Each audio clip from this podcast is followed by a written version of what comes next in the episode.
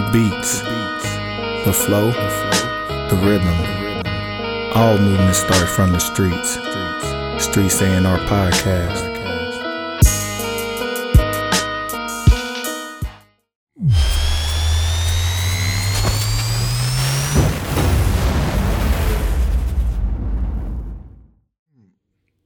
It's crazy. I got to do my phone fade. I ain't got no fade. he faded it smooth though. Man, Nick, you got to DJ whenever you DJ. You just got to figure some stuff out. Like, let me just, man, just crazy. man. Smooth fade though, no cap. Hey, man, listen, man. I got a little bit. Look, I got a little bit. You see the turn turntables in there, my mixer in there still. I just keep it packed up. You know what I'm saying? Because I gotta haul this shit tomorrow. set up. I'll be doing the OG setup. No, I don't do the controller, bro. I'm gonna get one eventually. Um, but I I started on a controller, and when I learned to DJ from DJ Mr. Soul, he back in town now. OG here. Uh, I started on a controller. and He put me through actual class. So actually, I yeah. It's a different feel when you can actually feel that jog wheel spinning and you put the weight on it. Mm-hmm. Total different. It's bro, it ain't nothing like it when it's moving, bro. Like people don't understand. Oh, I can do. Are you sure? When now that thing's sliding, and you got to have the right, uh, you know, slip mat. Like you can't just use the factory slip mat. You got to. I got some butter rugs. Figure it Yeah, yeah. It's That uh, is cr- like the, just the resistance of it. So say Mm-hmm. you on a, a controller like you talk about, it's so like it's instant. It, Yeah. it, it feels digital. yeah. But when you get on that true, like you put them blank Serato, hmm you know, turntables up there, you put your blank um That analog feel. hmm man. It, it's, Yeah, it's it, it's go crazy. Hmm. Like I'm gonna start doing mix sets because you know a lot of vinyl from old school ain't pressed. It ain't digital because it ain't get cleared. So a lot of stuff that's probably in the stack ain't even you can't find it. Like I have an album, and I can't remember his name. I'm gonna go. I'm gonna find it before we get up out of here. Does not exist online, and it's the hardest shit.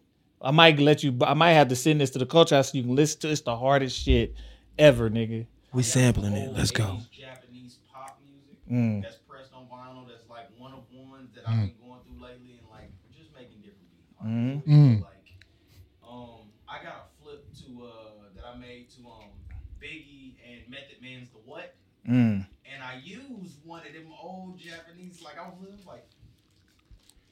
I, I need to remake this real quick. And Hmm. got on the keys, figured it out, just figured it out, and I was like, okay. And this the four bar loop that they put in there, but it's one of them. da-da-da-da-da, And it's a bunch Oh, of yeah. like, it's Japanese, so I don't know what they say. Yeah. But like, Well, they was popping it out back then. That shit was flushing out crazy. the 70s and 80s. Yeah. I was like, oh, this ain't talked about at all. nah. You Hmm. gonna make it happen. Shit. Hmm. Man. Ooh wee. Man. Ooh wee. Hey, this time we got a guest and uh from not from here and we actually got the shit recording. We gonna do it correctly. Yeah. Get it Going. I told him the story earlier. Okay. So we we we are good to go. Are we not? Uh young guy, Montreal, we good to go. Yeah, man. Yeah, man. I appreciate it. Yeah. yeah, we we you know growing pains that's necessary. Mm-hmm. Man, I'm glad to be here. Man, same. You feeling good, Johnny? Bruh, it's been a long day. It's looked like it's been a long day in your eyes. Yeah, it's been a long day. Yes, sir. Yes, sir. Man, we here at Streets A&R podcast. Yes, sir. uh, man, Man. the days are upon us Man. of the shit we've been talking about. Man, what what you talking about, man? man, good old sneaker soiree. You know what I'm saying? Man, the soiree The soiree, soiree. You know what I'm saying? Friday, Friday. the 27th. the 27th. It's Oh, upon man. us. So, you know, we coming out, stepping out. And I told y'all, you know, I'm big on music. I'm big on finding new music. I'm Mm. big on artists and artistry Mm. a- as a whole. Um, and I was lucky to reach out and connect with this brother that's here with us today. This somebody, he asked me uh, in the car when he got here, he's like, man, how the hell did you find me, bruh? And I told him, like, I heard I was following one artist named Tim Gent that's from uh he's in Nashville now, but he's from he was from Clarksville. Mm. I found him a long time ago on Hot New Hip Hop. Mm. And I've been following him and I follow Tut, YG Tut. And uh I just started seeing them on Twitter retweet this album. Like, yo, this shit finna be hard. And I looked at the title. It said "No More Bad Days" Mm, with "more" spelled with M O O R, mm, and it's claymation on the cover. Mm. So I'm like, okay, this got to be. Let me at least listen to this shit because something is up. It look sound like I got something to say. And just started off with track one. I was like, yep, we in here, we in here. yeah. And I was like, I found one. I found one. And this is somebody we discussed early on our episode one Mm, of the podcast when we was talking about artists to look out for. mm, And I named three artists. mm, I named uh, my guy Grip, who mhm, just signed with Shady. Mm. I named Mir Fontane mhm. out of uh, Jersey. And I named our esteemed guest that's with us here today from Nashville, Mr. Chuck iNDigo. Man, shit, I got to apply for this motherfucker. That shit was lit. Yeah, Appreciate man. y'all having me, man. That's an amazing. That's amazing how you ran that down, man. That's crazy. Oh yeah, man. We we try to be uh professional at this. We've seen many uh uh many of things go well in the ride on the internet. So we we just do what we do. Now we just you know I, I'm a storyteller by nature. Um, I got stories about every fucking thing, and it's still a story. So that's how we got here because of a story. I got to DJing because of a story. I got to listen to type styles of music of a story. So I got to give a story before we intro. That shit.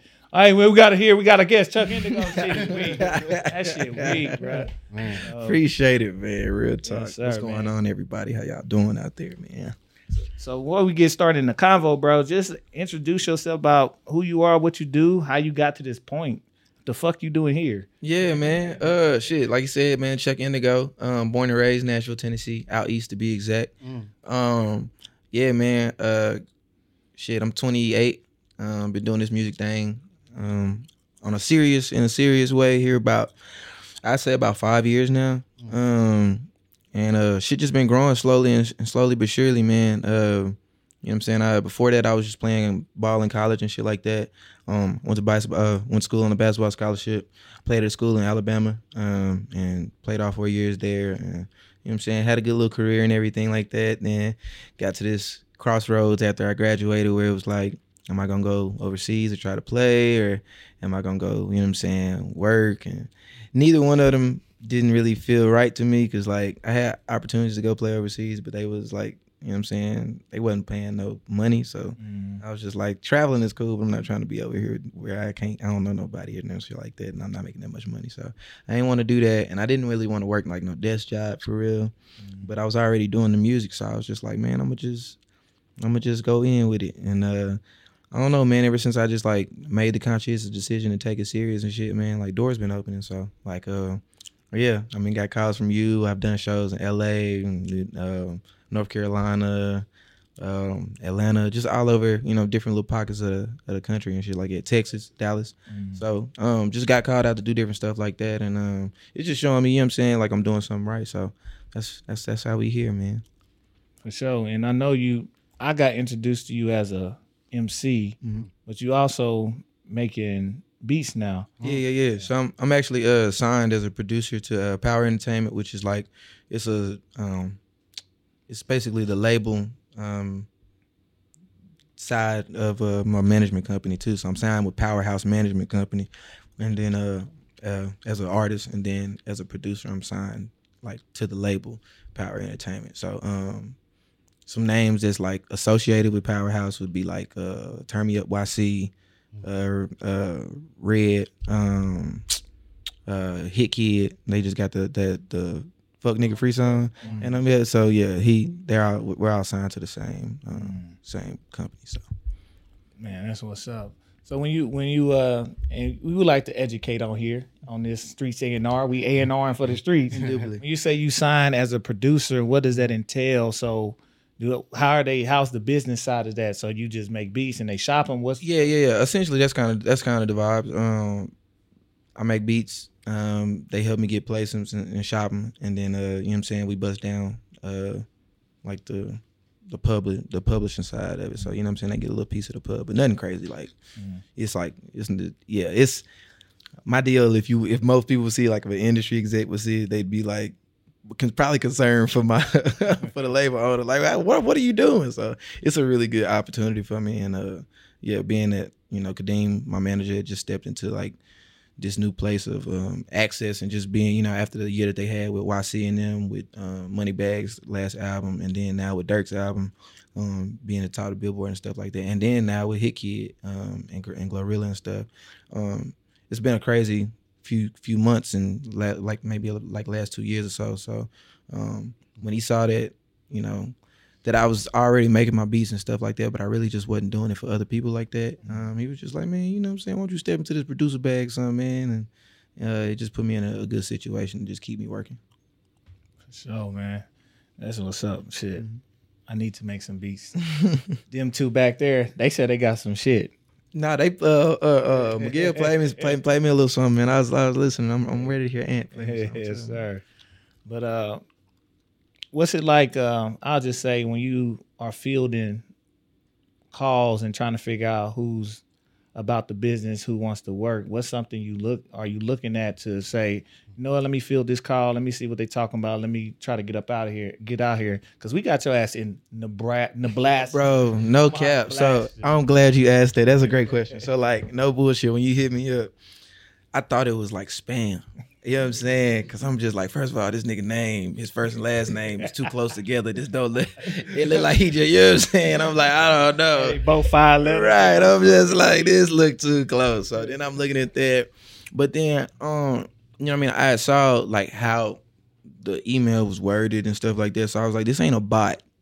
So I'm like, let me look into it. And so that's when I think I replied back and just asked some questions. Mhm. Because uh, usually, like, that's kind of my follow up with the person based on what they say after that first question is like, lets me know whether or not this is an opportunity I need to, like, you know what I'm saying, invest my time in or whatever. So when I hit you back and then you kind of told me what was going on, and then I passed you to Kadeem, and then Kadeem, like, was telling me everything. I'm like, oh, yeah, it's legit. Like, for me, it was just more so, I think what I look for is just like, honestly, like, not trying too hard for one to like convince me. Mhm. you know what i'm saying? That what you're doing is like worth the time but like just showing me with like the preparedness. So like you had all the answers when i asked questions. It wasn't like no well we working on this and we was like it was like no this is what we paying this is what we do this is what we did blah blah.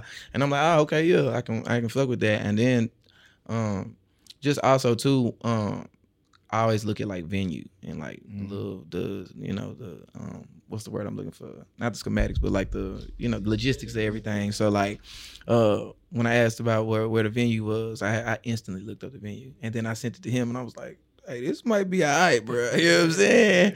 And then I seen that like you know what I mean uh, when you told me like the the lineup you had last year and things like that I said okay I started to get I was able to plug and you know what I'm saying see how I fit into it. Because like I'm in this place now where it's like I'm I'm learning to like that it's okay to say no to some things. You know what Mhm. I'm saying? It's okay to just be like, nah, that ain't for you. Like whether or not if if like you just ain't got the bandwidth for it, or if it just like it don't align with what you trying to do. You know what I'm saying? It's okay to say no. So that really be what I be um filtering for is just to see if it align and if the person that's reaching out is like, you know what I'm saying, if they serious about that shit. You know what I'm Mhm. saying? So I appreciate it, man. Hey, for y'all, stop sending. Hey, man, we trying to do a show. Y'all trying to come through? That will That not get will you. Will not get you in yeah, that like Even for DJ, it don't work like Nah, at all, bruh. And I think that's one thing too that I appreciated was like um, the professionalism too. Um, I think sometimes in hip hop they get lost because you know what I'm saying. What we do, I mean, it's cool. Like as a profession, it's like it's you don't you can't find another job that allows you to do this. Like we smoking weed, we drinking, we in the studio, we having great time most of the time. You know what I'm saying? And I think people allow that to like dilute the fact that it's still business and that it still Mhm. needs to be conducted professionally. So like yeah that's another thing that like if somebody reach out to me on some hey bruh can we no like i'm not on twitter like what i mean this what is this like is this how you would reach out to like you know what i'm saying a investor or something like that so it's like why would you Hmm. reach out to an artist or somebody that you're trying to do business with like that you know what i'm saying so For sure, man. Yeah, I always look for um, contact information if they Mhm. got one, and then if they don't, you whatever you word in the email, you put it in the, the message. yep Like, don't change how it comes out, yep and put the correct yo how to get in contact. Like, it's just simple stuff. And I think I got that from. I ain't gonna lie. I've been working a job. That's the good thing about a job is they teach you how to do sponsors, all Yeah. that shit. When you work in events, and so you know how to word things and get to the point Facts. of what it is. So Yeah, man. Shit, get y'all some experience, man. Come learn, man. We'll consult for you. Nah, facts. What's the break? No, nah, don't tell them the rate. Man, but we yeah, ain't gonna tell them just yet. yeah, man. you got something for Oh man, I got a lot of things, man. I'm just sitting back enjoying the conversation, man. Actually, as I was pulling up, uh, I just was listening to the first track on uh, uh what's it called? no more bad days. No more bad days, and it was the it was the quote that stood out to me on the Yeah. beginning of there. That was pretty phenomenal. But I think one of the songs from you that stood out to me the most is "Introverted." Mm. That's crazy. That's crazy. That's kind of like my vibe. I'm more like an ambivert. I'm an extroverted introvert, but Mhm. I don't always got a lot to say. Type Some shit. people feel like I do, but I don't always got a lot to say. So I really, really vibe with that track, man. Could you tell me more about like that track and how that expresses who you is as a creative? Hell yeah, man. Um, that one, that one. Uh, so I made that song maybe four years ago. Okay. Um, that was on Indigo Cafe. It was my first project. Like not my first project, but that's like my first. I would consider like my first legitimate project. Like for anybody who would be new to me or never listen to my music, like I would definitely send them there first and then go from there. You know what I'm saying? But um, introverted was basically just a thing of honestly dealing with like the nuance of like what it means to just um like to not want to talk like and what it means to like be feeling the way like some days bro like you just don't feel it. Like it ain't got nothing to do with like nobody ain't nobody did nothing to you ain't nobody you're not upset. You just like don't feel like talking. Like words don't feel like the best option you know what i'm saying? And ironically enough like my boy moves was um he was my my roommate at the time and he kind of inspired the song ironically because he like he would just have days where he would come in bro and he'd just be like and then he go upstairs and I might text him like, bro, you straight, bro?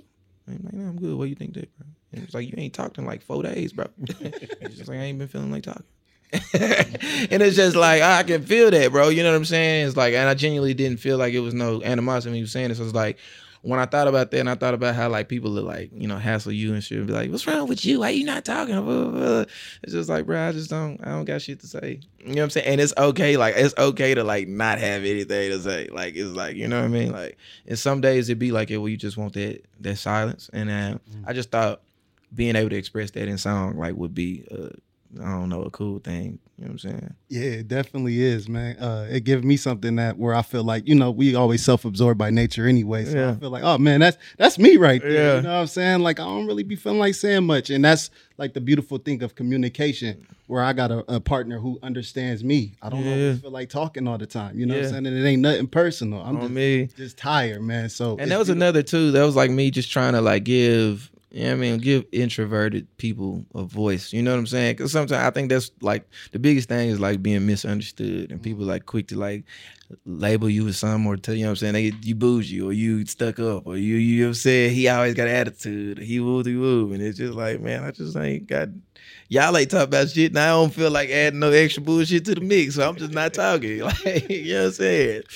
So yeah, Yeah, that's beautiful. Yes, as sir. far as how old, I know you said that you started taking music serious about five years ago. Mhm. How old was you when you first got into music, and what was your introduction? Um, I was three. Mm. Um, and I mean, I'm pretty much, I'm pretty sure everybody out there can guess, but church, man. Everybody starting at church, I think. And I, bro, I really feel like it's something to that. I would love to do like a some type of like deep dive, like research into that, just like that that pipeline in terms of how you know black the black church seems to churn out all of these like hip hop and R and B and secular acts. You know what I'm saying? Like some of the best music uh, musicians come out of the church. Um, but that's where I that's where I got my start. I was about three, singing in the choir. Um, the first like vivid memory I have of like actually like having like enjoying being in front of people with a microphone. I, I sung Feliz Navidad at my uh my preschool graduation. at my preschool graduation, my mama said yes. I, I had to come out there, and, bro. Huh?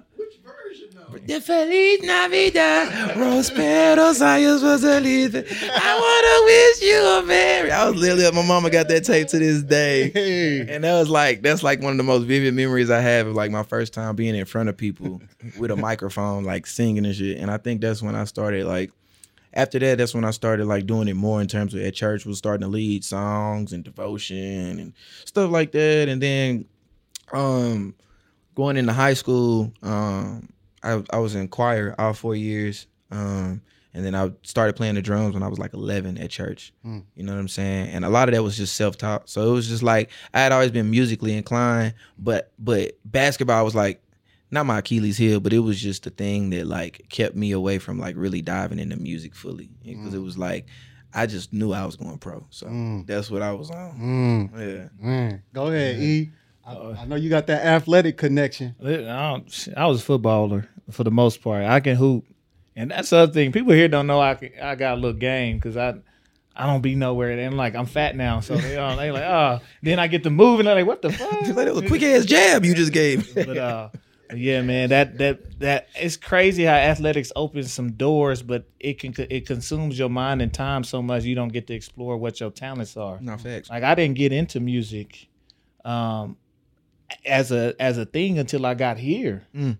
and even though i would be there like being from texas like i went to school i ended up going to college in ohio at ohio university and i would just remember like bringing music but from back home like I think I single handedly broke Big Tuck's Not a Stain on Me in Ohio. And I bullshit you not because I had it so early on the mixtape circuit. Nobody knew what it was. So I would pull up to every party to where my DJ homeboys was like, bro, what is that? So I actually gave them the CD so they can get it. And in about a year and a half later, that's when I started hearing it on the radio Mm. in Ohio. It was after I gave them, I think I just on me, man. Y'all, Big Tuck, man. A&R. The streets. A&R. A&R back then, but yeah, man, like it keeps you from that, even though you have it in you. You know, I grew up in the church. Uh, everything, I was the backup drummer to the backup drummer. Mhm. You know what I'm saying? But I grew up singing, drumming, all that kind of stuff. And uh, dad was Nigerian, so I would grow up with Nigerian music playing, like you know, all the time. And then he was into other stuff, so he would play, bring all the mixtapes back from the barbershops, the homies, and it's like, so I always had access to music and never knew like it was gonna end up being something I fell into Yeah. until later, bro. As an adult, adult, a working adult, got my first laptop. Yeah. I went to two, three colleges, and now I get my first laptop, which is insane in itself. Yeah. Um, but yeah, man, um, it was Man. west, uh, it was from West Side, cuz Nigeria over here, cuz Niger's on the east side. this Hey, help him out, man. Help him out. God. Help. We ain't gonna. We ain't gonna. We gonna delete that one out. Nigeria, Ghana. Cause that's the that's we right under Ghana. Right under Ghana, my brother. Niger to the right. Egypt, my bad. Yeah. Say, Oh, he done East up- done African, set yeah, yeah, boy. Apologize to our South Sudanese population. Ghanaian jollof rices. Who's? Ghanaian rices. Don't start that. You go get kicked the fuck out. Talking that shit. And he was beefing on me because I was talking about Togo food is fire, and he start he started Man, talking that I can't. We see we finna lose followers because I ain't gonna lie. I don't like they The fufu. Nigerian chicken is so much better than Ghanaian chicken. I'm gonna go ahead and say that. Like for stew, y'all do. Yeah, I y'all stew beef. Y'all get busy on the stew. Whether it's the okra soup, it's the whatever, man. Goose. Listen, we get to the foo foo, the egusi soup. We get busy, man. Get you some goat meat or some pepper soup. But my jollof preference. Get out of here, bruh. I told you not to say it. he said, "You said it again." That's two. That's two. Twice. I just got from the boxing gym, bro. and I didn't spar, so I'm fresh. Uh, I was gonna ask. So actually, me and uh, Johnny, we actually just had a uh, our, our first poetry event that we we uh, kind of collaborated on to to have, and one of the standout tracks for me on No More Bad Days was actually your spoken word piece of Can't. Ca- Can always never try Yeah. um, what what kind of inspired the creation of that, and what what made you want to go to put something like spoken word on a hip hop album? Yeah, for sure. So I mean, uh, spoken word is like where where the raps started. You know what I'm saying? Um, so there's obviously like a singing element, like a melodic element to my music, and that started in the church. But the rapping or the lyrics came from um, spoken word. I started doing that like my junior year in high school, and uh, it's just uh, it's another artist from Nashville named Black Sun, the Black Sun.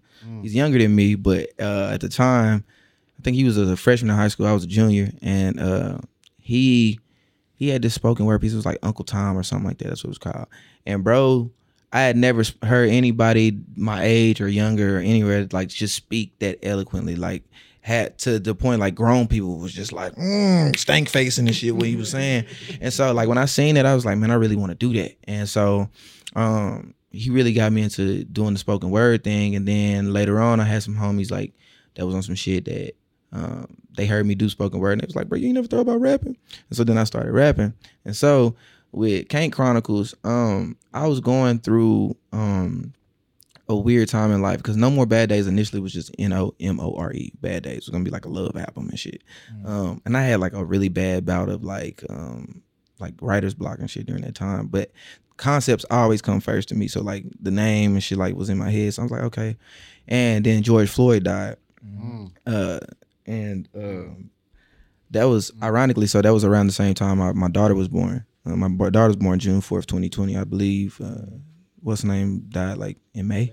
May 25th. Yeah, yeah, yeah, yeah. So my my daughter was born a few days later, and so um, I was looking at her, and it was just one of them things of like to see somebody kind of like get their life take like that was a long nine minutes, bro. That, that, that bro was just choked. You know what I'm saying? And that shit did something to me like way worse than a lot of the other ones did. Like even.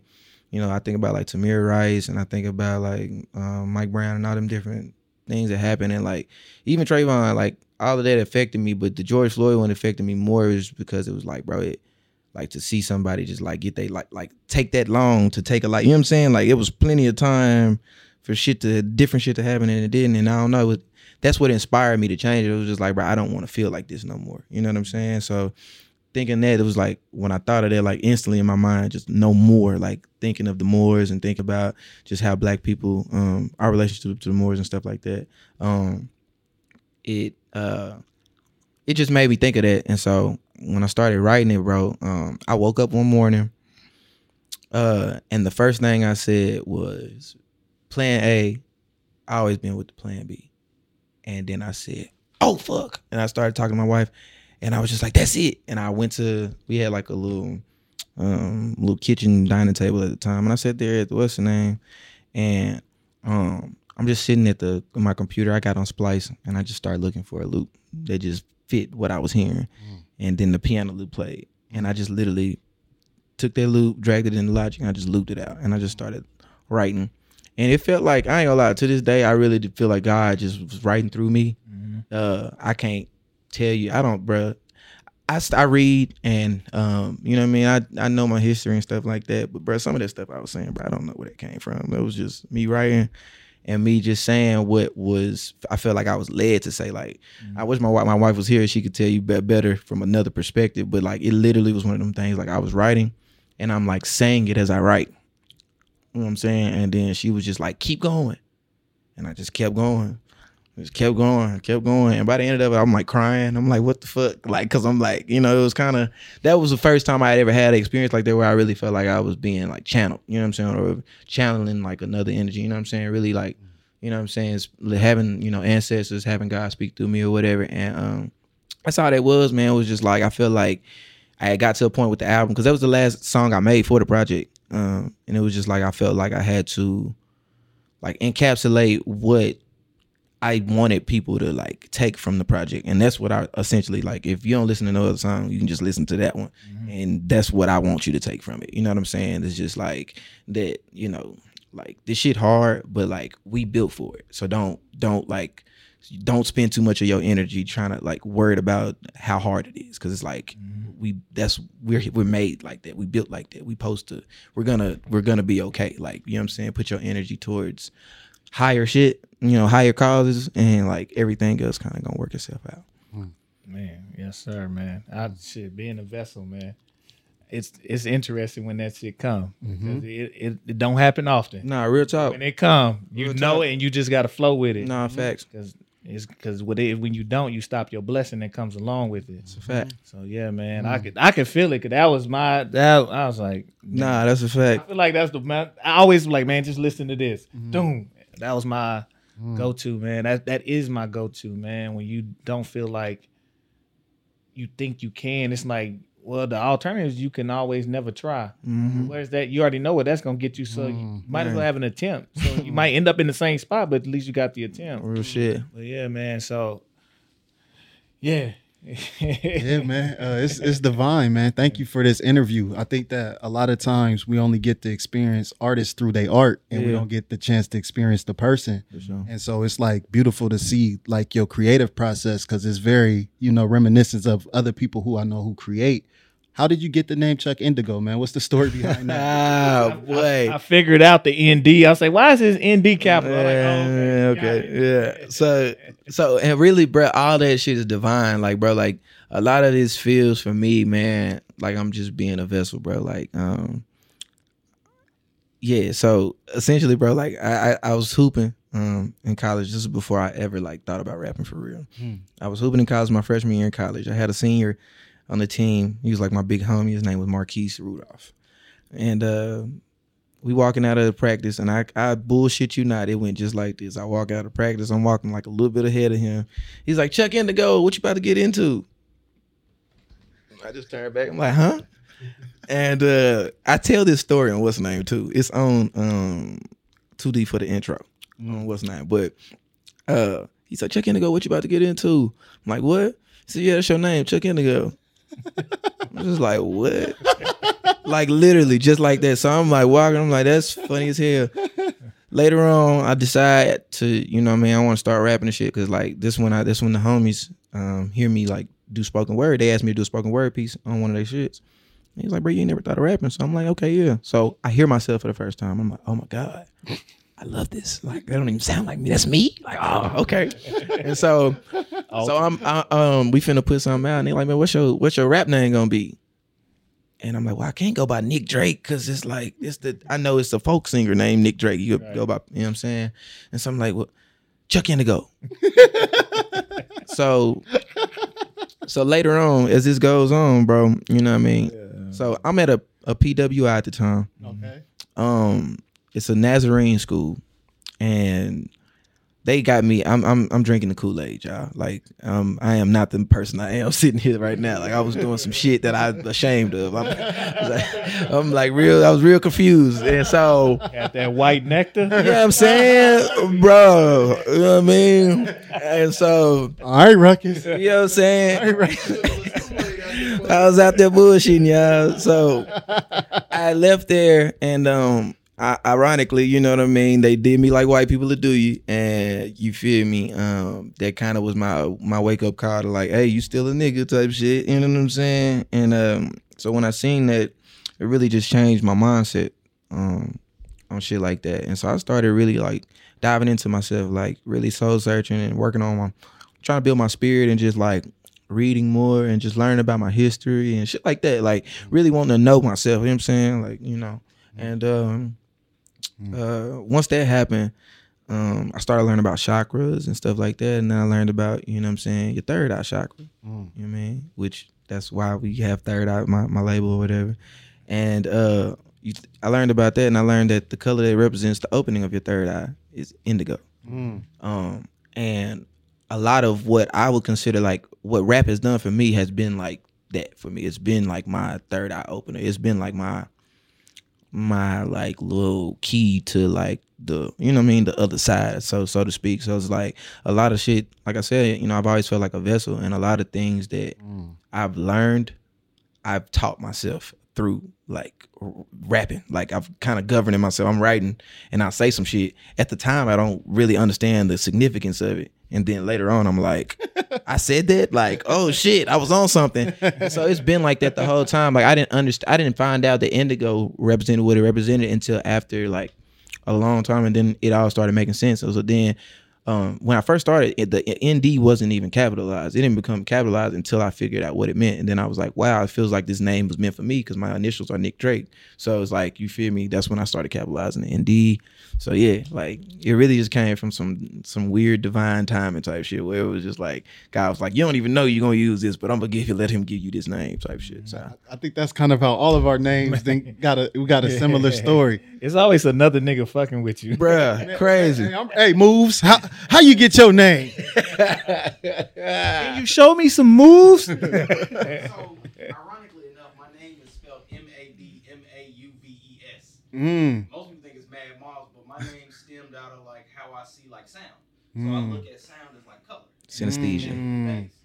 Um, do like a lot of very like aesthetically based things. Like I, my pinky ring says moves, but it's M A U V E S, and like when Mm. people read it like Mad Moms, like no, it's Mad Moves, and it's like it's it's based out of just how I see color and like I always thought because the type of music I've made in the clips I make, I wanted to make you want to like feel something rhythmically. Like Mm. my time spent Mm. in Ghana, like I had Mm. to take a dance class. Out there. Mm. So Mhm. like everything just felt rhythmic. And, like, Mm. bro, we were sitting in the car one day and I had no name when I first started DJing. I was just Facts. He was just Cotter. everybody was like, hey, who's that spinning? And can't nobody give a name. But like we're in the whip, I was like, man, I'm gonna go by Mad Mauves. I'm gonna spell it this way because like how I the, the closest color I associate to movement a lot of times is red. Mm. And like red is a very intense color. But I was like, I want to dial it back because I'll, I'll turn a 21 Savage song to a love making Mm, song. yeah. Like Mm. flip. So it's like, yeah, I want you to move, but like not as intensified. So like mauve was like a great middle ground for me. And um, I was like, but man, my, that's that's cool. man moves. I'm gonna play with the, the phonetic of the word. I'm gonna do what all other English speakers do. And then I'm Southern, so like I can really fuck some shit up. you know, you say one word, but I can turn it into two, three different words. So like I Mhm. use that concept and like I feel like mauve is your what's name too, bro. That's the aura I see for you. That's your Glow. Mm. Yeah, yeah, yeah. It's like that little. It's like a little dim pink, like a peaches pink, like close to that color right there. On where it's like scene girl. Mhm. Yeah, that's how mine stemmed. But it, yeah, it was a very random occurrence. But I was just it when when we were roommates. They'll tell you my room was very aesthetically. Nah, yeah, it was similar to this in terms of all the different like memorabilia and different shit like that. Behind Yeah. my bed, on my wall, I put vinyl casings, and Mm. like it was damn up there. You had Thriller up there, Prince, Kiss, um, not like the song Kiss by Prince, like Kiss the Get band out, yeah. Yeah. and like um Fleetwood Mac and stuff like that. So like, and I used to always just have like aesthetic driven lights. I'd always have like the, the mood like set them up. But He put me on the smart lights too. I ain't start using the smart lights until he until He he was my it at my roommate. room I was like, I was like how you got you it. Looking at him, that shit feel good. But like that's how it be for me too. Like it wasn't until I like we started being roommates and shit that I started like kind of a kind of starting to see colors like that too. You know what I'm saying? Like uh to where like uh like even when we made the No More Bad Days cover, bro, I said I need something blue, bro. Like give me something blue. Uh, You know what I'm saying? And when he did it, I was like, that's the color I see. Like that is exactly the color I, I envisioned for the project. Like I feel like it represents it. Even with like um I was telling somebody the other day, like Kendrick's album, the last one, um, it it sounds brown to me. You know what I'm saying? Like the way he did it. So like I ain't really started yeah, for some reason. to it, it reminds me of like Sugar Shack. Mhm. When I, I go through the tape. I'm like, I could see him putting the jazz band behind him and like doing a quartet and having the instrumentation and then just having this random trumpet like Yeah. in the middle of his interludes to even time to set up. It just Mhm. It's funny. We just we just did damn near what two episodes. Two on episodes Dot. on one on Kendrick. Kendrick giving him his flowers before the album, and then Mhm. one just what we got from the album on the Mhm. last one. Yeah, no, that's crazy. Yeah. But no, I feel you. I actually just I had watched just a couple weeks ago an interview with Tyler the Creator at the Converse. They had some uh, conference, and he was talking about Mm. how he does his sets, and it has to match the feeling he's getting. So he goes off of feeling and starts to fill in the colors and the shading and the background first before he even starts to think about the music that goes with it. It's like I got to get the feel of what I'm trying to get across first, and colors and shades go into that heavy, you know, off rip. So Facts. it's just interesting that people, you know, you know, it's our light, our, our we bring that to us with our colors, how we represent ourselves, and you can kind of see that on people, Mm. and it'd be funny. Like that's gonna have to be. Hey, the next question you ask a chick, man, so what color do you think your aura is? Mm. Nah, bro. But I was so I've been studying like chakras and stuff like that, bro. Like, cause I just feel like the older I get, the more I see like the truth in a lot of this. You know what I'm saying? I think you know social media has a way of tainting people's minds about like you know astronomy and shit like that. But I started getting into the chakras and stuff, and I found out that like, bro, like literally like there there are the chakras like depending on how tapped in your and aligned your chakras are is like you literally do um, omit a glow. Like uh that can be shown on like a uh what's it called? Like a body scanner. Mhm. yeah like if you go on the egg and literally it will show like on the outer sh- what's the name of your body? It'll show like how well like your energy wields or yields, bro. And it's mm-hmm. kind of crazy, bro. So Listen, the last dragon wasn't no lie. facts though, no, yeah, You see my little tourmaline sitting here, you know. bro. I was I was sure gonna ask you about this too. Tourmaline. Yeah, yeah. My pockets, like, I be Oh yeah. Is that Tiger Eye? Yeah, yeah, yeah. Got some tiger's eye over here. Yeah, I peeped. Bloodstone. Listen, man, we rocked up. Yo, no, we rocked we up. rocked up over here on the streets. Yeah, and, uh, man. We got the tiger's eye in the pocket too. Yes, sir. Yeah, we got the what's this called? Ro- Rhodonite. Rhodonite. Rhodonite. Hey, no cap though. Something that's beautiful to see. I feel like that I'm starting to see too. Is just like a lot of a lot of black men doing like the work. You know what I'm saying? Like the inner work and just like working on themselves and really taking the time to like. I hate using this fucking term because it sounds so fucking head ass, but heal themselves. You know what I'm saying? Like in a real way though, like um, cause I be peeping at like bro, like a lot of the black dudes I'm seeing now, like are getting more into like you know meditation, getting more into doing crystal work, getting more into doing chakra work, like getting more into praying. You know what I'm saying? More into reading, and it's just like man, that's a beautiful thing to see. Yeah, man. It's it's interesting. Even when I think about my entry point to all this was when I was in graduate school, Mm. And just I went to a conference and met a lady. She was a psychologist, and I didn't know she was also a Reiki healer, mm. right? But if she did some work at the conference. I had to invite her to our school. She come in with some stones, right?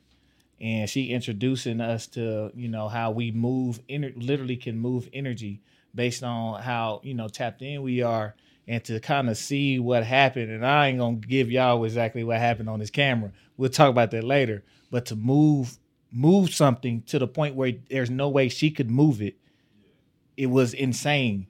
And just getting into, you know, getting into that and learning more about your chakras, learning more about your energies to the point where I had to go reconcile. When you talk about healing, I literally had told a story about like my pops, and I had to go reconcile. I flew home to reconcile some shit with my dad mm.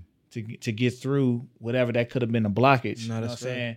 To get through something that I had been told even by him, like there was a, a curse on our family. You know what I'm saying? That my cousin overseas in Nigeria told him about. It's like you got a son, right? Not even cousin, just somebody he ran into. You got a son, like yeah, he got Dada, which is dreadlocks, and he was like, well, he's holding somehow some things happening in our family, and it's going to him. So y'all got he got to figure out a way to get that up off of him. So it's like getting getting through these things and constantly working on these and reconciling our differences Facts. and our issues on a real level, like just eye, going eye to eye, man to man is is the one of the most powerful things you can do on this earth. To tell the truth, man to man, just Bruh. any man, you know. no, no cap, bro. And like, I mean, even with me right now, bro, like, you know what I'm saying? I'm in this space where I'm I'm taking some time away from like social media and shit like that, bro. Like, if you go on my Instagram, minus the last two posts I put up, like, bro, I ain't, I deleted my whole Instagram for the most part, like everything off of there. And it's just like I got this feeling like where it's just like, bro, you're never missing out on anything or like losing out if you getting your you're getting your yourself together. You know what I'm saying? If you taking your taking yourself taking time to get yourself aligned with what it is like that you want and what you're trying to do. You know what I'm saying? Because like shit wicked out here, bro. And I think people be so so concerned about like, you know what I'm saying, the physical shit that's going on, you know, the recession coming and no possible war on brink and all that shit. And it's like, man, it's really more of a spiritual war going on than anything. You know what I'm saying? Like mm. and like people don't I feel like a, lot of like the shit that we the turmoil and stuff that we see going on is just like a it's really like a a culmination of just all the collected energies. You know what I'm saying? Of like people's traumas and all that shit just being like pushed out into the world. You know what I'm saying? Everybody dealing with their own int- as as uh, as above so below type shit. As uh, without so within type shit. So it's just kind of one of them things. Like literally, like where I really feel like that, bro. I really be feeling like that. Again. Reading. And mm-hmm. like it, it, it, we sat next to some random lady, and like I realized, I don't think you peeped it. She started reading because we both were just Yeah. sitting there reading. She literally pulled her phone out and like looked for a book. Cause like at first she was trying to talk, but like, let me crack these seams was what I was on. And bruh, it's like I even think about this. I was talking to my homie the other day, bruh, because he was like, um, he said some shit, man. I got I got a real issue, bruh, with any black person that, that say they don't like being around black people. That shit just weird to me. Mm. Like that shit's mm. super weird to me. Mm. And um, but this is my best friend, so you know what I'm saying, one of my best friends, and he had said me that, and I knew when he said it, he ain't mean it like that. He just don't like being around like ghetto shit, like ratchet shit with niggas shooting and doing all that, which I don't either. No nobody that. But I still prefer to be around my people. You know what I'm saying? Period. And so um he had, you know what I'm saying, he was telling me that, bro, and I'm sitting here like just kind of giving them this rundown, like, man, I feel you coming from, but like, but let's look at it from a different way. Like, you know what I'm saying? Like, we talk about like what's going on with black people and why, like, oh, when you go out, people shooting or fighting or what is it's like, all right, nigga, if you go to this club, it's dark as hell inside the club. Okay. Niggas is off spirits, drinking spirits and smoking and drinking, doing whatever they doing. Right. And then on top of that, nine times out of ten, the music that's playing mm, Yeah. is literally telling you to kill somebody or is talking about killing somebody. Mm-hmm. And niggas is in there turning up to it, right? And my whole thing is like, bro, your subconscious mind don't know the difference as what than what's of, of what's being told, what is being told, for one. And then two, all them influences you under don't help none. And like I say, bro, like when you hear that music, bro, it's like what like the Bible say, bro, where two or three are gathered in my name, there I am also. That's an energy Yes, quote, bro. They got that's all about energy, bro. So it's like if you got all them dudes in there, all they all under whatever stress they got going, they trying to escape that by drinking and smoking, and then they got this other voice coming through these loud ass speakers with these low ass subs and all this low vibrational ass energy, mm-hmm. telling talking about Chanting. murking a nigga and taking. Chanting. You're literally, bro, like repeating that shit to your what's name all night. What what do you think's gonna happen, bro? Mm. Like what what you think gonna come from that? Yes, niggas gonna get to fighting because he been told to mm. fight all night. Hmm. You know what I'm saying? So it's just like, just like seeing that and just understanding, like, bro, like your energy is so, our energy is so infectious. Like he was talking about, like, bro, sitting on that on that plane and just seeing like some black dudes making a white person pull a book out. You know what I'm saying? Because she was sitting there trying to talk, and then we was just like, next thing you know, she was just like. you know what I'm saying? And that's just a small example of just like, bro, how that energy carry over, bro. Like, niggas gotta realize, like, we light bearers, bro. You know what I'm saying? That you gotta just, you feel me? You gotta realize how that energy, like, can can influence the next. You know what I'm saying? So Mm. This is all you, Johnny. This, Oh you man, man. I mean, I you mean, know, it's it's- both our bag, but go Yeah, ahead. no, it's just a is- it's a it's a affirmation conversation that's Yeah. going on. Um, literally in the last conversation we had, Mm-hmm. I talked about how people we talk about small statements and don't understand the magnitude of them. Mm-hmm. And the statement I said was we say stuff like "as above, so below" and don't truly understand the depths of it. facts. You know, so it's like when I hear you saying certain conversations, I hear you talking about rhythm. I hear you talking about correspondence, vibration. It let me know what level you on as far as mentally, and it's not a conversation that a lot of people have. Facts. So I just appreciate you for bringing that forward. How do you bring that energy and not allow yourself to get sheltered in? How do you allow your is it the fast you take from social media? How do you protect your mental space and still put this art out here for the world? Man, shit. Just realizing, bro, like I'm a human and that like, bro, I wasn't when I was born, the internet didn't exist for real. Like, you know what I'm saying? Like I was born in ninety four, the internet did exist, but like it wasn't in the form that it is now. So it's like, bro, like, you know what I mean? People I mean, like, is that it's protecting my energy and it's also understanding that I don't have to um consume that I can confront the uh, the the news and all stuff that's in front. I don't have to consume it though. I don't have to like engage with it. Like you know what I'm saying on that level. Like um, I was telling somebody the other day. Um, niggas was asking me like how I felt about the shooting in Buffalo. It's horrible, but I don't care to like know the details because it's like there's this like necrophilic type relationship we got with fucking like you know what I mean? Yeah, it's just like with with with any type of trauma, it's just like we just love death and just love. We kind of it seems like we get turned on by this shit or something, bro. Like like well, why do you need like, bro? I don't need to know any details about why what. No, there's no reason for you to go inside of a grocery store and to shoot and kill ten people. Mm. Literally, there's no reason. So for me to go dig and try to find like why and find all the details, like bro, for what? I don't need to know that. And it's just like we we put ourselves in such into just deeper and deeper and deeper. It's like that's what desensitized you. Just sitting there reading that shit all day, bro. Like you're not because on one hand, you know, people say we desensitize because they putting it in our face, but it's like, n- nigga, that's because you're not supposed to see that every day. Like mm. that's not natural for you to just like. I'm not supposed to know that somebody in Buffalo got killed, like ten people in Buffalo. I'm not supposed to know that. I'm not supposed to be able to see that. I and and I shouldn't want to see that. Mm. You dig what I'm saying? Mm-hmm. Because it's like how how much energy or how much like effort are we taking into like looking up some good shit?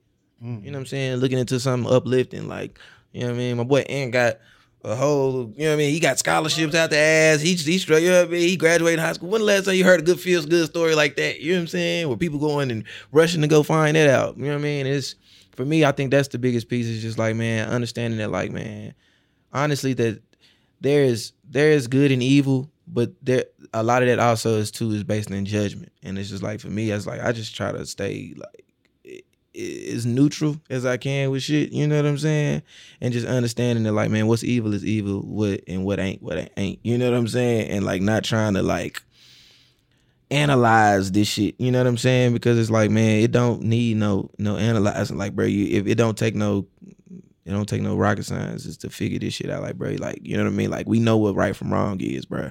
And I think um just I don't know, man, just choosing my choices, choosing what I what I want to consume, choosing what I choose to like consume is like the biggest thing for me. So like with me getting off of socials, it was one of them things of seeing the trauma, but also seeing like people lying. I know you lying. Like it's like, and it's one of them things of like getting consumed with that, that whole thing of like, man, eh, I don't want to be a person who lacks integrity with this shit. So I don't want to just be on here posting wins all day. If I don't feel comfortable posting my losses, maybe I shouldn't post nothing at all. Mm. You know what I'm saying? Like if I don't feel like I can get on here and not have to, you know, put this facade on or practice, you know, practice this, whatever. It's like then, you know what I mean? Until I feel like that, it's like I probably won't be on that motherfucker no more. Cause it's like that, you know, I said, and it was crazy enough. It was a Mike Tyson quote, bro. Like he was talking about basically like when people allow situations to change them. He said, you, you let the devil win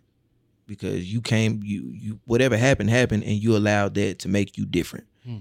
And for me, it's like that's like that. I that's that stuck with me because it's like I feel like a lot of people allow the social media shit to change them. You know what I'm saying? To change their motives, to change the way that they move, to change the you know what I'm saying, what they believe in, all of that shit. And for me, um, you know, I'm on this like fucking crazy search within to to to find you know what I mean like an internal piece that generates from internally and to find what it is I like and what it is I want to do and what it is you know what I'm saying? Like really curating the lifestyle that I want for myself as opposed to like living by some metric you know what i'm saying? Because i had found myself not too long ago like saying like you know feeling like i ain't where i'm supposed to be. Well where you supposed to be and who told you you was supposed to be there? You know what i'm saying? Like who the fuck said that by the time you turn this age you gotta have this and you gotta have that and whoop whoop and it's like that shit. When i started seeing that it's not i felt like i was falling into that trap and it was just like yeah it's time to get off here and like really do some soul searching. You know what I'm saying? To mm-hmm. where whenever I step back out, I know whatever I'm doing, I'm doing it because I want to do it. And I'm not influenced by even with my next project, that's the biggest been the biggest hurdle I'm going over is like not wanting to like wanting to present an idea that's authentic to me. To where it's like it's not some shit you've heard. It's not a it's not this cookie cutter concept where it's just like, oh, I'm trying to grind to get it and be successful, and nobody believes in me, but it's okay because they one day will, and everybody, you know what I mean? That's what everybody thinks seem like that, Bruh, Yeah, you know what I'm saying. Niggas told me I wouldn't be shit. Everybody want to go to that, and I was like, I'm not. Yeah, my teacher, nigga, y'all didn't have that many. Bro, it's like, eh, hey, bro, it's like, and who, what grown, what like, what terrible grown people was out here telling y'all that for real? Or matter of fact, you had one, Johnny. But bro. It but but but it be that other flip side too, where it be like, bro, I know niggas who like, bro, you. I, I knew you when you was that, like, you know what I'm saying? I knew you in high school. You wasn't shit. Like, if I'm being real, you was out here, you wasn't going to school, you selling drugs, you was out here running up on running in people's houses shit. What do you think they was supposed to tell you? You know what I'm saying? Type shit. But it's just like, you know what I mean? Like, I just look at all that, man, and just realize that, bro, like, uh, ultimately, all of that is a choice. Like, me, me engaging with any of this social media shit and all that, it's a choice. And like, um, fighting really hard to just find out how to maneuver and still maintain relevancy and shit like that without having to rely on that. You know what I'm saying? Mm-hmm. Because it's like I don't. I, you know, niggas be.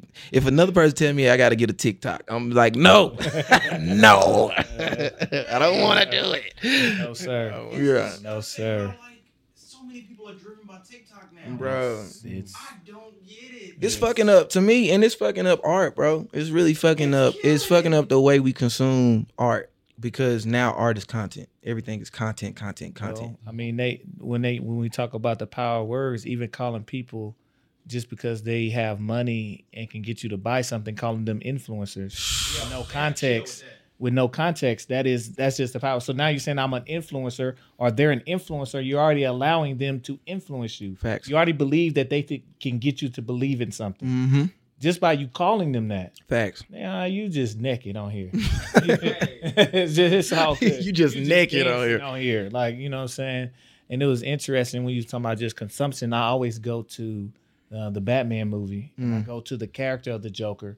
But on the flip side of that, I go to actual Heath Ledger. Mm. And what it does because to tap into, like you said, you don't want to know why. I don't need to know why he did what he did because you have to tap into a psyche to get to a place to say, if I was in this position, and sometimes that can lead you in a very dark place. Subconscious don't know the difference, boss. you Yes, sitting sir. there telling it all this shit, and it's like, oh, it's time to kill some people. Okay, all right, for Yeah, sure. so that's what happened to, you know, rest in peace, Heath Ledger. You know what I'm saying? So that it can to consume, it can consume. You know what I'm saying? It can consume all of you. So that's what happened. Um, but I'm a segue. You was we was talking about as above, so below. I was listening to Ro Marquez, my God, beautiful project. my God. You know, I talked about um, Tut. I talked about Tim Gent. Mhm. Um, I think the other guy I got is Savvy. Mm. He's on him. Yeah, yeah, yeah, yeah. He tapped in for sure. and I just want you to talk briefly about um, what's really bubbling on the scene in Nashville. I even seen that. I said I remember it's coming in here and talking about yo Nashville got some shit, and then J Cole go behind back door my ass and say yo Nashville. Yeah, I'm like yeah, yo, yeah. no, no, stop giving me my shit. I got that's when you got to get on. I Yeah, yeah, yeah. My affirmations out when I know shit, so I can at least have timestamps on it. But what's what what are you feeling from the city as far as Nashville? Because it's like a music capital, but not known for hip hop. Because that's where BMI headquarters is. It's a country scene.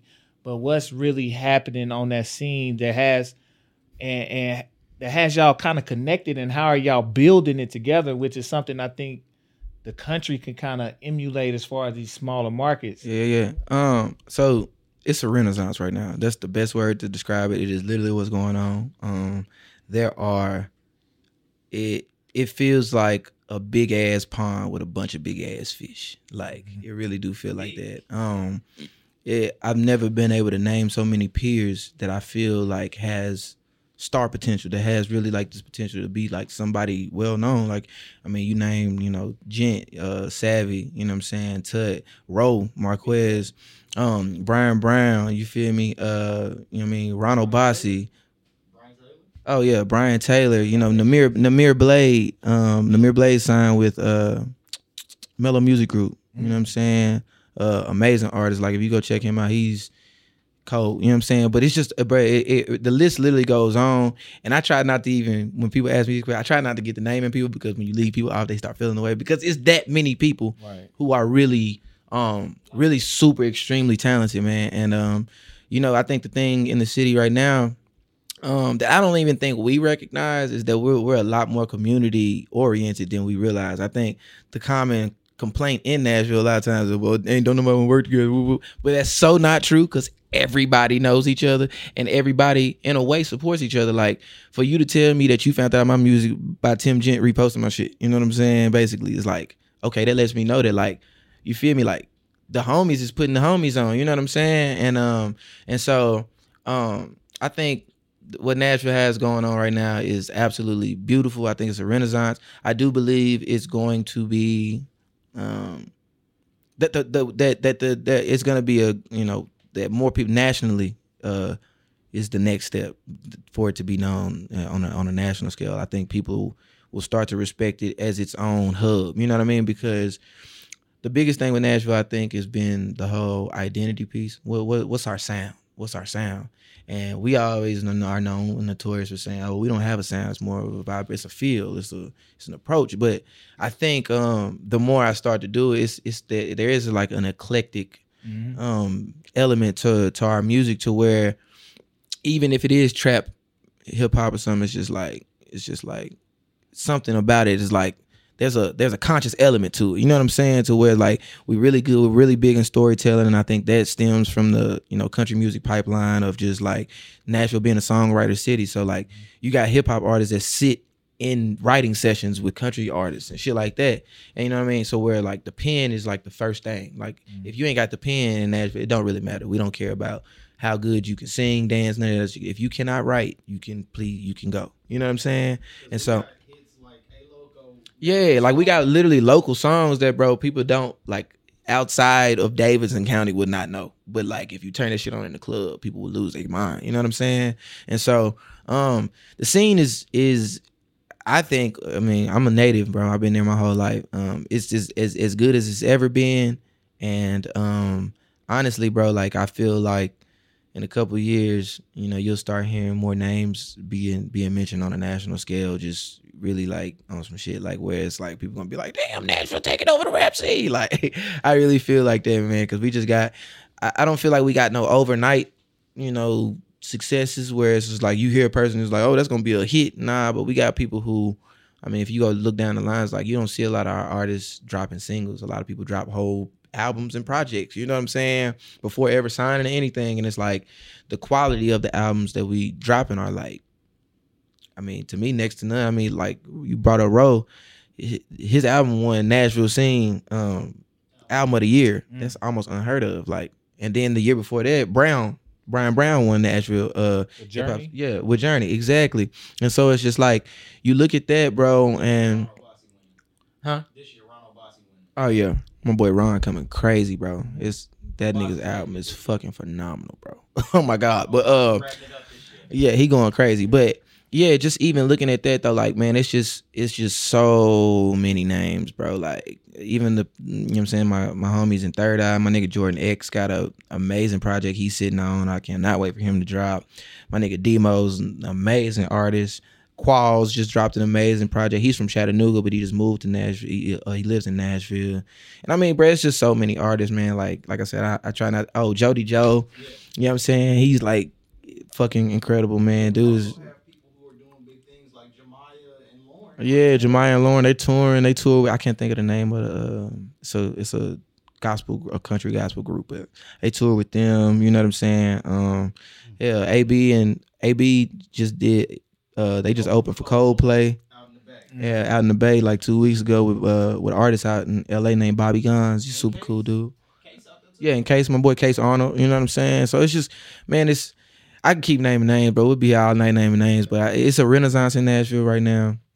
Um, I definitely see the scene just continuing to bubble over and just grow to unimaginable heights. And I just hope that you know the people that's there, um, just have the patience and the fortitude to just stick it out and just wait for the wait for the you know what I mean for the for the harvest. Because I think um I've heard a lot bro I hear a lot of people be wanting to move and shit like that. And I feel like soon as niggas move that's when the shit gone Mm, because I mean everything is being moved. I mean we just got a Soho house bro. Like mm. you know what I mean? We uh they building um they're building another I forget which label they're building down there right now. Um, Sony I think is building an office a hip hop division. No Roc Nation. Right literally right next door to the one of the studios we go to. So it's just a lot of dope shit going on man. A lot of shit where the city's just growing and becoming a hub of not only just like music but just art like you know what i'm saying it's becoming like it's one of the if i'm not mistaken it's literally the number one um like city in terms of in the nation where people are moving to we, we get over like a million new or a hundred thousand new residents a day some crazy shit like that hundred people a day. yeah a hundred yeah yeah On average. on average you know what I mean? And so it's crazy, like the the way the city's growing, um, just all the shit that they doing. They need to Um, facts, yeah, we don't got the infrastructure for like what they doing right now, but yeah, man, it's just a it's a renaissance, bro. And um, I'm just honest, I'm I'm honored to be uh a part of it, and um to even just be um you know um a name that's that's mentioned regularly in it. So So Man, yeah, I think uh last question I got, man, because you was uh you was mentioning your love for reading and y'all love for reading. What's three or five books, man, that kind of shifted or changed your life, man? What's three or five books, man, people need to read? Um, autobiography of Malcolm X was the first one I read. That's the one that taught me that reading was important. Mm. Cause seeing how he just educated himself and like really, literally like brought himself out of a situation through education first. You know what I'm saying? Um, that one. Um, Four Agreements. That's imperative for anybody to read. Um, they came before Columbus. Mm. Um, Destruction of Black Civilization by Chancellor Williams. Mm-hmm. I need to And- put Alchemist in there. I'm, I'm still not getting this off of you. 'cause- I ain't gonna. Only reason I ain't putting Alchemist in there for me right now is because well, Alchemist is one. That's five, but I'm gonna throw a sixth in there because I'm you know what I mean, I'm speaking to my black people who really trying to you know what I'm saying get enlightened. Um, the sixth one though that I would name would probably be uh Behold a Pale Horse, Mm. William Cooper. Mm. Sure. I read that Ain't book. supposed to say that on on there. Ah, bruh, So no cap. Reading that book when I finished that book, that's what made me write Burn It Down. Mm. And then literally, like for that shit to happen, like I felt like I was fucking, I don't know, like I was like, bruh, you know what I mean, bruh? Like, cause he talks about all that shit in the book, and then for me to just be like, oh, like I wrote that song.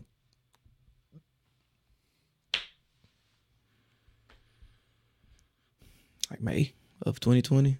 So this is before vaccines and all that shit came out, and, and they before they was talking about these all the UFOs and all this shit, and then it's just like, and it's like, bro, dude really was talking about that shit in that book, and like it just showed that was another example of just showing me like, bro, how they really do hide things in books, and how a lot of this shit by studying the past, you can really know what the fuck gonna go on, because all this shit really, you know what I mean?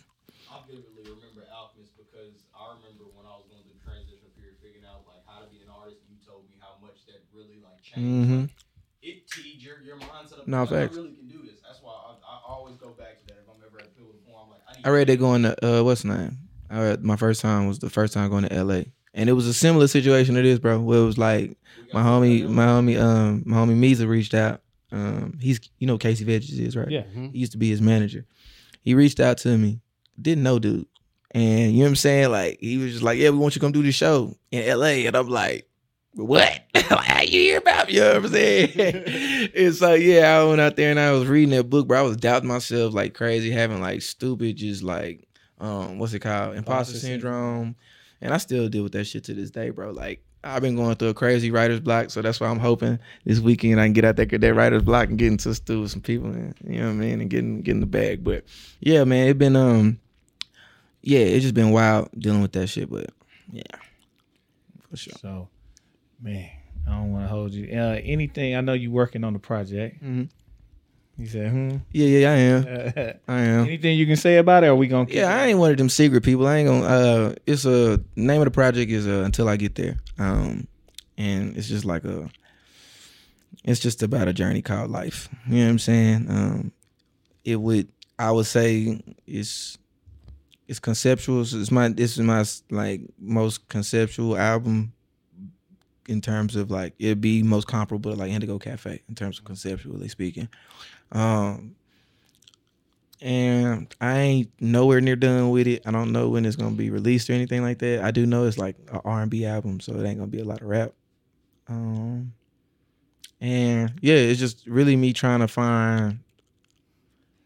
It's kind of coming based. It's kind of like similar to the whole alchemist theme of you know the journey is the reward type shit, Mm. and just understanding that like you know through this life, um, you got people who get on the bus and then get off the bus a little early, but at the end of the day, the destination, the end point is the same for for us all. Mm. And so, um, it's just kind of a, um, me questioning what it means to live, like what what's living really, like you know what I'm saying, and uh, and also too like just what it means to like embark on a journey and like and grow.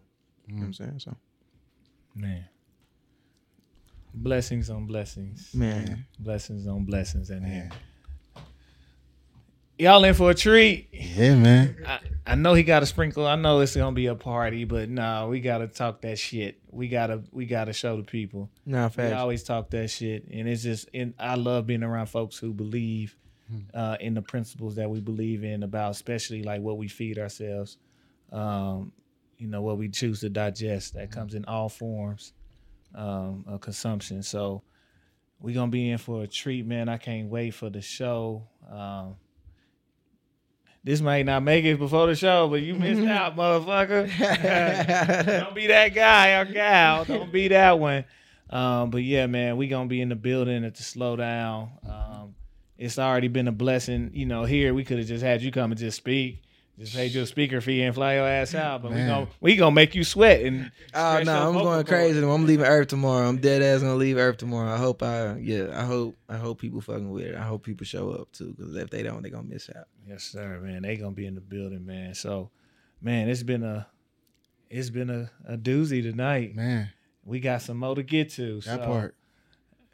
You got anything? No, that's it, man. We gotta we gotta always leave on the high note, man. You know what I'm saying? I'm just thankful for Chuck for coming through, blessing the microphone, blessing us. Oh man, look, messing up everything. But uh just thank you, man. And thank you as an artist, you know, who uh put themselves out there.